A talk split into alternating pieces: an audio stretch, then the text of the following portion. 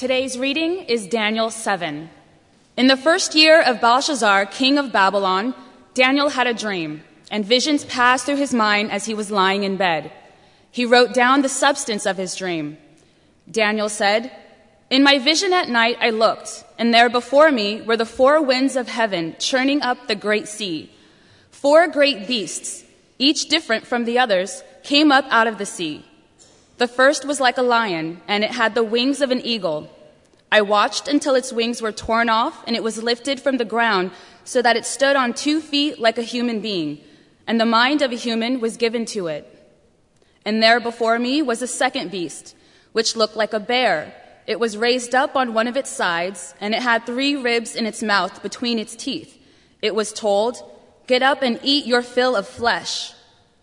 After that, I looked, and there before me was another beast, one that looked like a leopard, and on its back it had four wings like those of a bird. This beast had four heads, and it was given authority to rule. After that, in my vision at night, I looked, and there before me was a fourth beast, terrifying and frightening and very powerful. It had large iron teeth. It crushed and devoured its victims and trampled underfoot whatever was left. It was different from all the former beasts, and it had ten horns. While I was thinking about the horns, there before me was another horn, a little one, which came up among them, and three of the first horns were uprooted before it.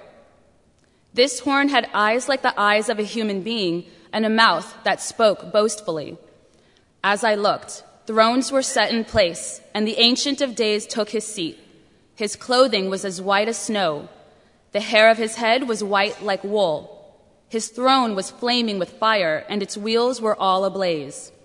A river, a river of fire was flowing, coming out from before him. Thousands upon thousands attended him. Ten thousands times ten thousands stood before him. The court was seated, and the books were opened. Then I continued to watch because of the boastful words the horn was speking. I kept looking until the beast was slain and its body destroyed and thrown into the blazing fire. The other beasts had been stripped of their authority, but were allowed to live for a period of time. In my vision at night, I looked, and there before me was one like a son of man, coming with the clouds of heaven. He approached the Ancient of Days and was led into his presence. He was given authority, glory, and sovereign power all nations and peoples of every language worshiped him. His dominion is an everlasting dominion that will not pass away, and his kingdom is one that will never be destroyed.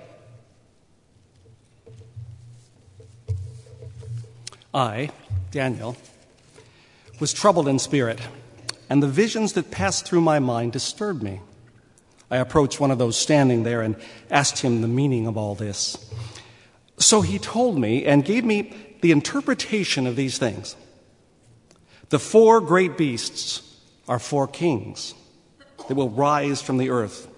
But the holy people of the, of the, Most High will receive the kingdom and will possess it forever. Yes, forever and ever.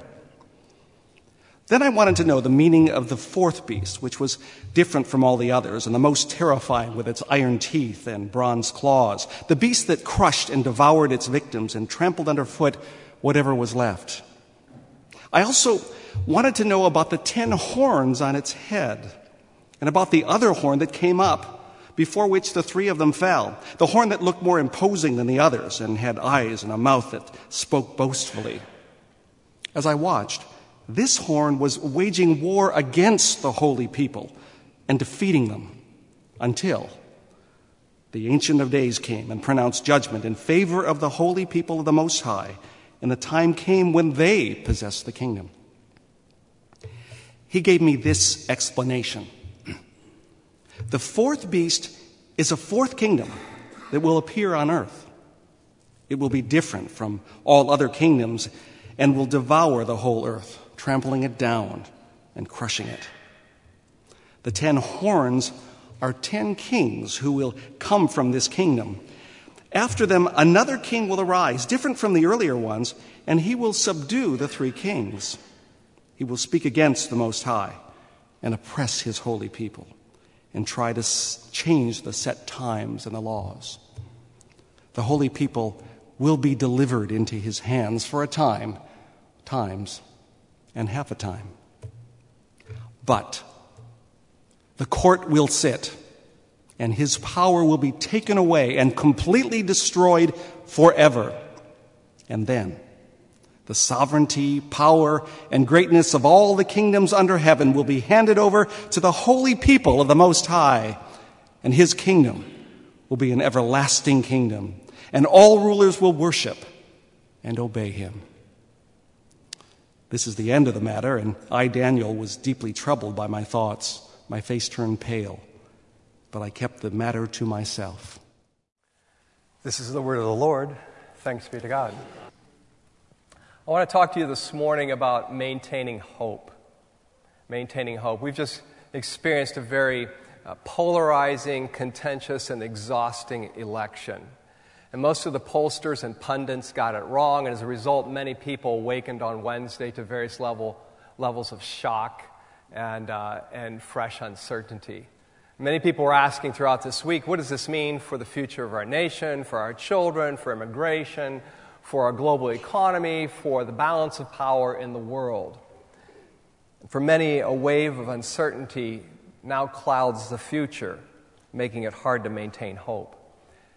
And that's what I want to talk with you about this morning. I want to talk to you about maintaining hope. What does it mean to be a, a people who maintain hope in God? So I'm not specifically talking about, about, I'm not talking about how you vote. I'm not talking about what what party you align yourself with politically. I'm talking about being a people who maintain hope in God, specifically that Jesus is the world's true king. And how might our conduct, the conduct of our lives, reflect that reality? That Jesus is the world's true king, that our hope is in God. Not just that we think it, but that our lives reflect that. I mean, think about it. If you're honest, does our world look like a place where Jesus is king? Does our nation look like a place where Jesus is king? Does our city look like a place where Jesus is king? It's hard to believe that. It's hard to live as if that is a reality. It's hard to maintain hope in this world. So, in light of that, we've been in this Old Testament book of Daniel for some weeks now. And So I want to invite you back into Daniel. Uh, the main storyline, for those of you who are new to grace, is that a group of Israelites have been exiled, have been deported to Babylon after Jerusalem was conquered in the 6th century BC. And their question as they are in Babylon is what does it mean to be loyal? What does it mean to be faithful to God when you're a minority in a culture?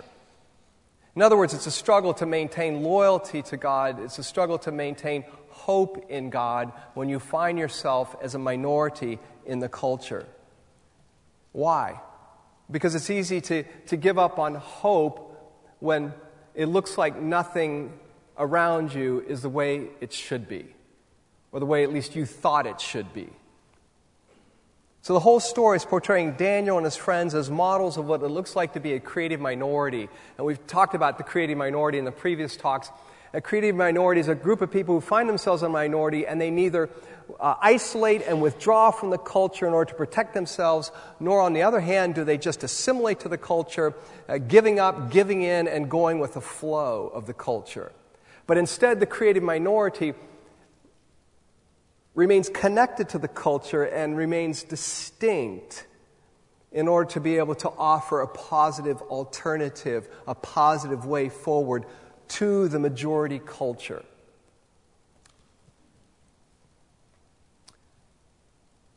So Daniel and his friends are challenged, they are tested repeatedly as to whether they'll remain loyal to God and in their loyalty remain distinct as a creative minority.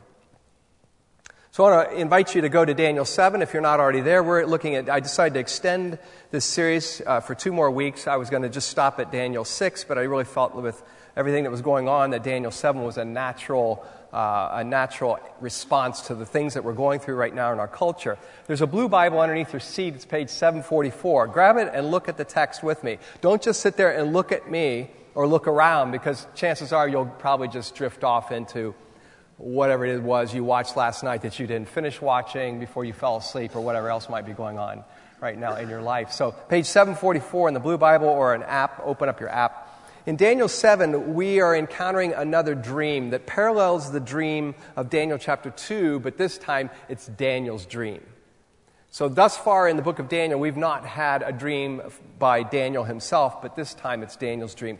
My approach to this this morning is simply I'm going to give you some background, some overview, maybe what you might call color commentary uh, on this. Uh, I'm not going to be going down and going through every verse and talking about every word and just boring you to death. But I'm just going to kind of light on some things that might help un- us understand this, and then I'm going to ask the so what question. So, what difference might this make for us living as a creative minority in our culture today? All right? So that's the approach today. So, first of all, we're going to look at the text together. And the first thing that is important to note is that this is a dream. This is a dream. And dreams play an important role in the biblical narrative.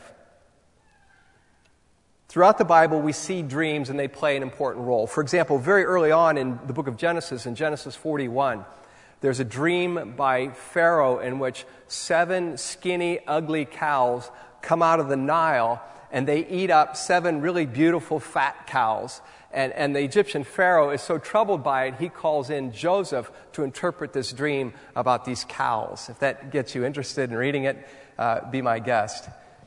Oftentimes, dreams in the Bible feature animals, and they function as symbols. But Daniel specifically would have been familiar with the, with the prophets and their images of beasts that were used throughout the prophetic prophetic writings. In Isaiah 5, uh, behind me, Isaiah 5, 29 to 30, listen to these words. Their roaring is like a lion, like young lions they roar. They growl and seize their prey. They carry it off, and none can rescue. They will growl over it on that day like the growling of the sea. And if one looks to the land, behold darkness and distress, and the light is darkened by its clouds. Here, Isaiah is describing Babylon coming to Jerusalem as God's agent of judgment on God's people for their lack of loyalty to God. And how they described, they're described as a lion that roars and then drags off its prey. I also gave you an image earlier in this series of the Ishtar Gate, and this is from the, the, the big palace in Babylon. Uh, this was during the time of Nebuchadnezzar II, who was the Nebuchadnezzar of Daniel. And this is in the Pergamon Museum in Berlin. I got a chance to stand there, and it's just an impressive, impressive uh, piece of architecture. But if you look at closer at those images on there, here is an image of a winged lion. A winged lion. So the conquering nations of that time would regularly ascribe to themselves images, beastly images, to basically state their power and their ability to oppress people and to conquer nations. And so here, Babylon is choosing to associate themselves with a winged lion. So Daniel's earlier, early readers wouldn't freak out at this dream. They wouldn't dismiss it as silly. And they certainly wouldn't read it like a Left Behind novel. Because they had been shaped by the Old Testament scripture. And they had biblical imaginations, imaginations that had been shaped by the text of the scripture in which they had immersed themselves. So, Daniel 7 is also, by way of background, a genre of literature called apocalyptic literature. Apocalyptic comes from the Greek word apocalypsis, which means revelation. That's why we name the last book of the Bible the Revelation. It's the apocalypse. It's apocalyptic literature. Now, in our culture, we largely associate apocalyptic with impending doom. That's why I put the definition up there of apocalyptic. That's why we have a whole genre of movies called apocalyptic movies. So you have way back, going back to Blade Runner, and then more recently, Mad Max uh, and um, Cormac McCarthy's The Road, and there are many others in that genre. But typically, we associate that with some kind of post nuclear war, Holocaust, or some kind of impending doom that is going to happen. But biblical apocalyptic deals with the end of history. But instead of doom and gloom, it celebrates God's victory. So biblical apocalyptic associ- associated with God's victory, not doom and gloom. And biblical apocalyptic uses metaphor. It's intended to be read like poetry. And so it reveals meaning by association. So when, some, when we use the word like a lot in conversation here in Southern California, like punctuates every other three words. But in, when you're talking about English language, you're talking about grammar, when you say it's like, that's a simile. A metaphor is just a direct comparison. But that's, that's how this is supposed to be read. So there's some kind of, there's association going on, and the reader is supposed to pick up on that. So as a result, the images speak truly, but not precisely. And that's one of the problems of many evangelical readings of this apocalyptic literature is we go in and we want precision, and that the apocalyptic literature isn't designed to give us precision. So, now to Daniel 7. Daniel 7 rolls back in time to Belshazzar and the emperor, the empire of Babylon, and before the events of Daniel chapter 5, which is Belshazzar's final day on this earth. The content of the dream is very simple. We've heard it read already. Four beasts. Very bizarre. It's unlike, these beasts are unlike anything in God's creation. They're symbols of force, forces rising up against God's creation. If you're looking down at the text, in verse 7, it mentions a beast that I'm calling the mega beast because it's unlike any other beast. It has horns growing out of its head. It has, and these horns are symbolic of royal power and strength. Psalm 75, verses 2 to 5 and 10 talk about horns and horns used to symbolize royal power and strength. So, again, picking up on scripture that's already there. The fourth beast puts itself in place of God. So, taken together, Daniel is dreaming about the kingdom of Babylon. He's dreaming about the kingdoms of the world, and he's wondering if they're going to last forever and if they're going to continue the oppression of God's people. In other words, Daniel is dreaming about, his dream reflects the culture and the world and the time in which he finds himself living. What I'm saying then, if you're kind of starting to doze off on this, is that when you read Daniel 7, Daniel was not being written to wait for us to appear in 2016 so we would say, aha, he didn't know it, but he was writing about us in 2016. Daniel's dream reflects what he was experiencing at that time and the questions he was raising in his own mind about what was going on about the people of God. So, if you're w- sitting here wondering why you're listening to someone like me talk about some kind of a crazy dream that some dude had 2,500 years ago, and you're just sitting there wondering, what does this have to do with anything? Here's why this matters. Here's why this is important. You ready? It's because your life and my life is a story. Your life and my life is a story. Just like Daniel was living out a story, and this then hooked his story into something larger. For our lives to have meaning and purpose, our life story has to be hooked into, has to tap into a story that's larger than ourselves. I'm suggesting to you what I have said from the very beginning of this series that what we're going through right now and the chaos and the unraveling that we're experiencing in our culture is because this great experiment of modernity that really began in the 1960s and forward has collapsed. It has shown that it is bankrupt.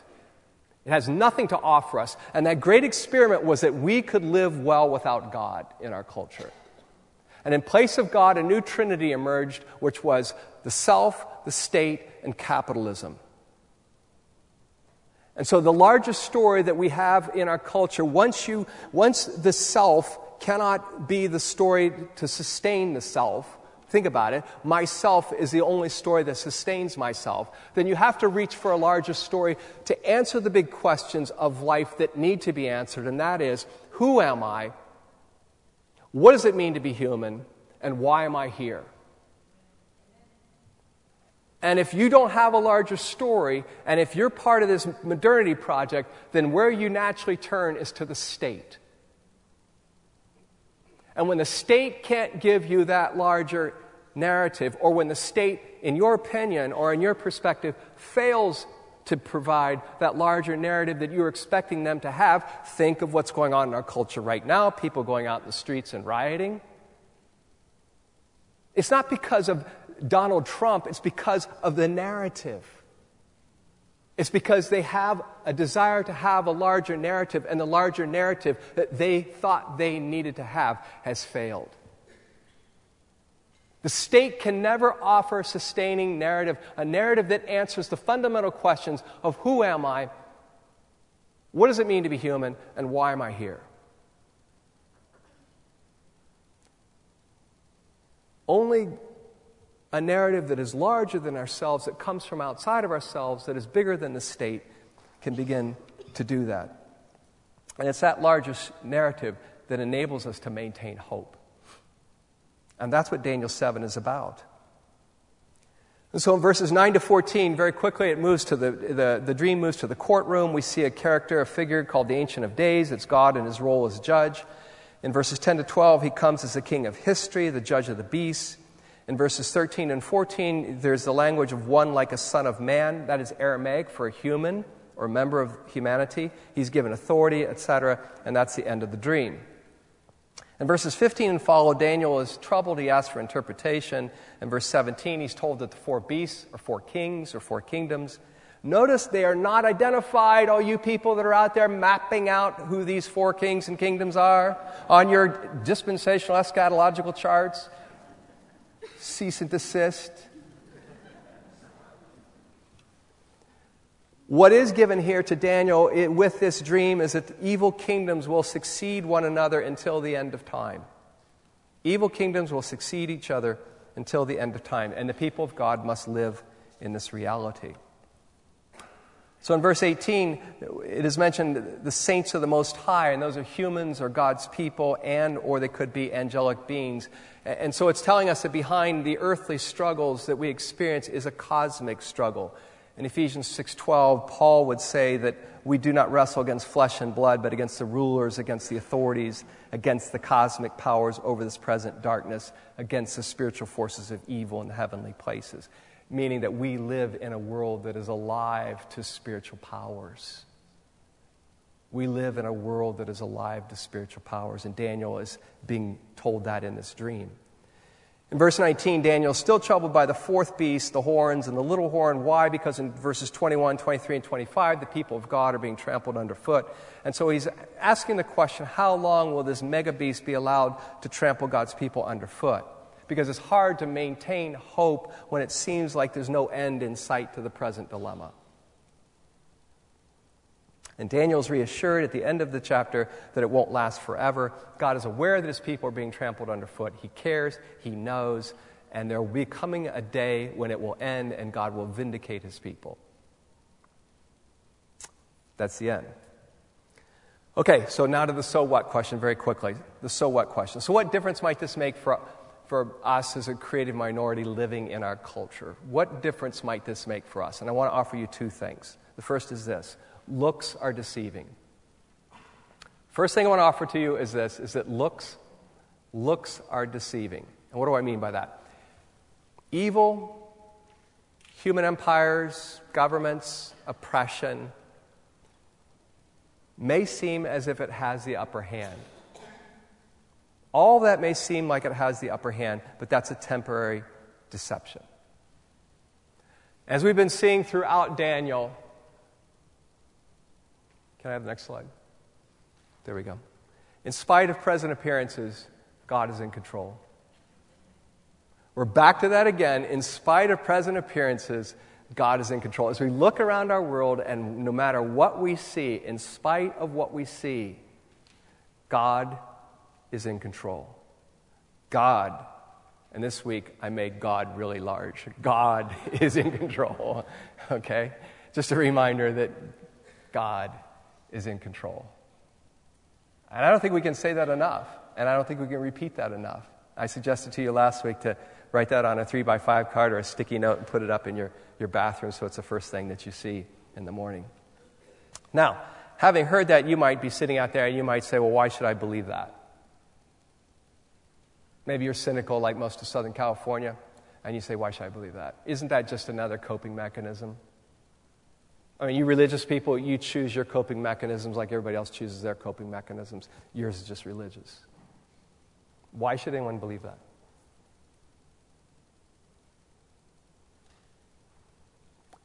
Well, the second so what I want to offer to you is found in Matthew 26. So if you'll turn over to the New Testament to Matthew chapter 26.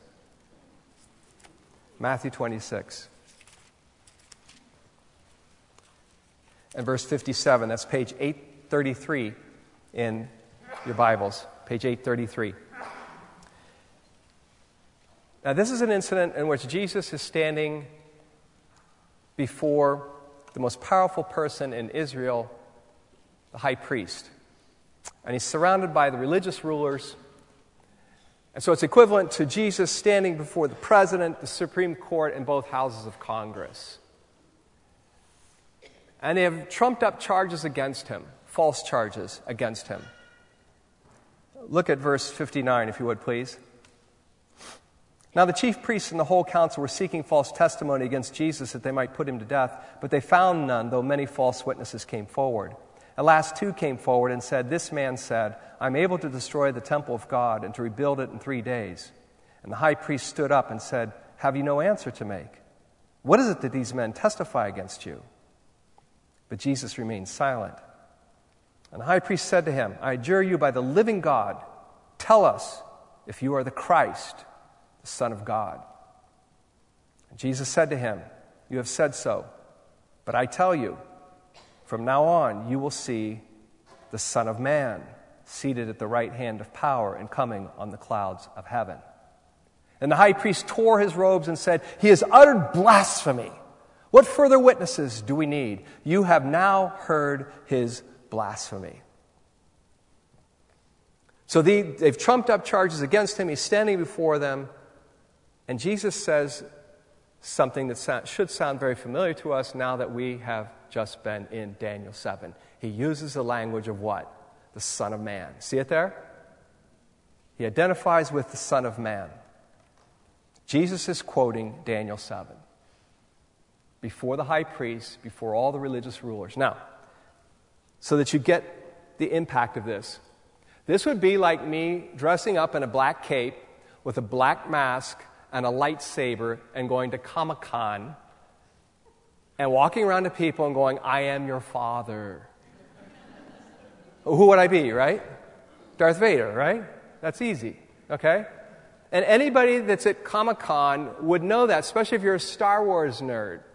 All the Star Wars nerds would get that right away that this is who I am and this is what I'm doing. Well, Jesus is in a room of Bible nerds. They've memorized the Old Testament. And Jesus cites to Daniel 7 to the high priest, and he says this to him The moment that you indict me, the moment that you condemn me, is the moment that the Son of Man, the Son of Man, is vindicated and enthroned.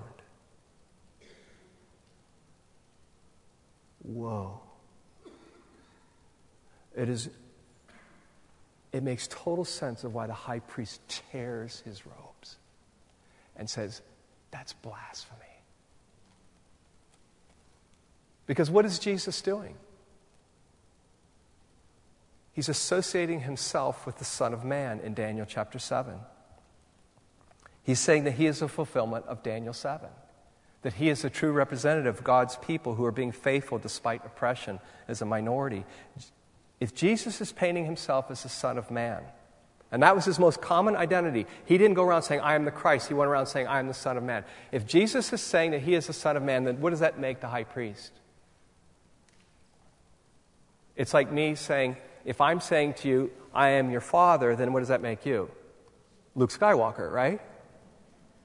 So if he's saying to the high priest, I'm the Son of Man, what does that make the high priest? The mega beast. And everybody that's in that room is backing the mega beast and the high priest. Jesus has just called out everybody in the room. And so, in Jesus' mind, Daniel 7 and the mega beast isn't just one single event, it's, a, it's like a set of clothes. It's what humans and human kingdoms put on and become whenever humans exalt themselves over God and make their impulses divine. The result is they become like beasts, individually and collectively. But here's the hopeful thing we're capable of so much more. Humanity is capable of so much more. Why? Because we are made in the image of God, first of all, but secondly, because the beast has been conquered. See, Jesus believed that he was bringing the vision of Daniel 7 to its climax. Jesus is going to conquer the beast by letting the beast conquer him. Jesus believes the Ancient of Days will vindicate him and God's people and judge evil in the end. So Jesus goes to his death with the confidence that his death is the way to overcome the beast. So the beasts like pride and autonomy and evil can be overcome, and people and humanity and society can be restored to true humanity. And you know what, folks? This has already been accomplished in Jesus' death and resurrection. The beast has been conquered. And that's what maintains my hope. Doesn't matter what the election results are. Doesn't matter what's going on in the world. I mean, I care about it, but the victory has been won. The victory has been won. And the victory has begun, and it will be realized in its totality one day, completely. And it's in that where I locate my hope. It's in that larger story that maintains my hope. And I offer that to you today. Thanks be to God.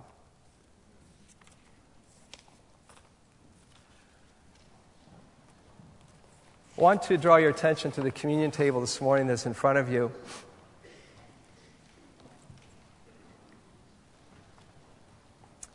And the reason why we're doing communion today, we did it last week, and typically for those of you who are new to Grace, we do it every other week here at Grace. But someone wrote me an email this week. Someone who's part of Grace wrote me an email this week and wrote this. And she gave me permission to, to read her email. If there's anything our election cycle has taught us, it's that it is not just our larger culture that is divided, we as Christians are divided. We're divided along socioeconomic lines and ethnic lines, and there are vastly divergent opinions on what it means to be a Christian in the public sphere. People who genuinely love Jesus and want to see his kingdom come voted for Hillary Clinton this week and Donald Trump and third party candidates. She wrote, I think doing communion together again this week would be a visible reminder for us of where our ultimate trust and allegiance lies in Christ and his kingdom. The communion table levels our political ideologies and viewpoints and unites us in one act of worship.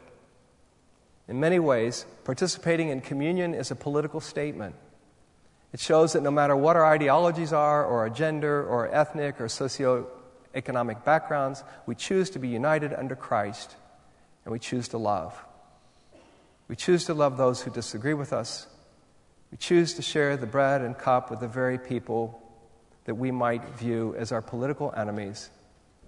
And we choose to hope in Christ and his kingdom more than anything else. Oh, that was beautiful. And so, because this person wrote an email to me, I talked to the staff. I said, Sounds like we need to do communion again. But today we're going to do the one another version where you come and receive, and then you turn around and you serve the person behind you. And so you'll receive the bread and you'll eat it right there. You'll receive a cup, either juice or wine, and you'll drink it right there. And you'll say some words to each other with the bread and with the cup. But what this offers us an opportunity to do this morning is to look in the eyes of the other person and see something more than a political party, a political ideology, to see someone made in the image of God, to see someone who deserves to be loved. To begin to be a community that removes all the things that polarize us. And to say we're about something so much bigger, and that is about King Jesus, who gave himself for us so that we might love others like he loves.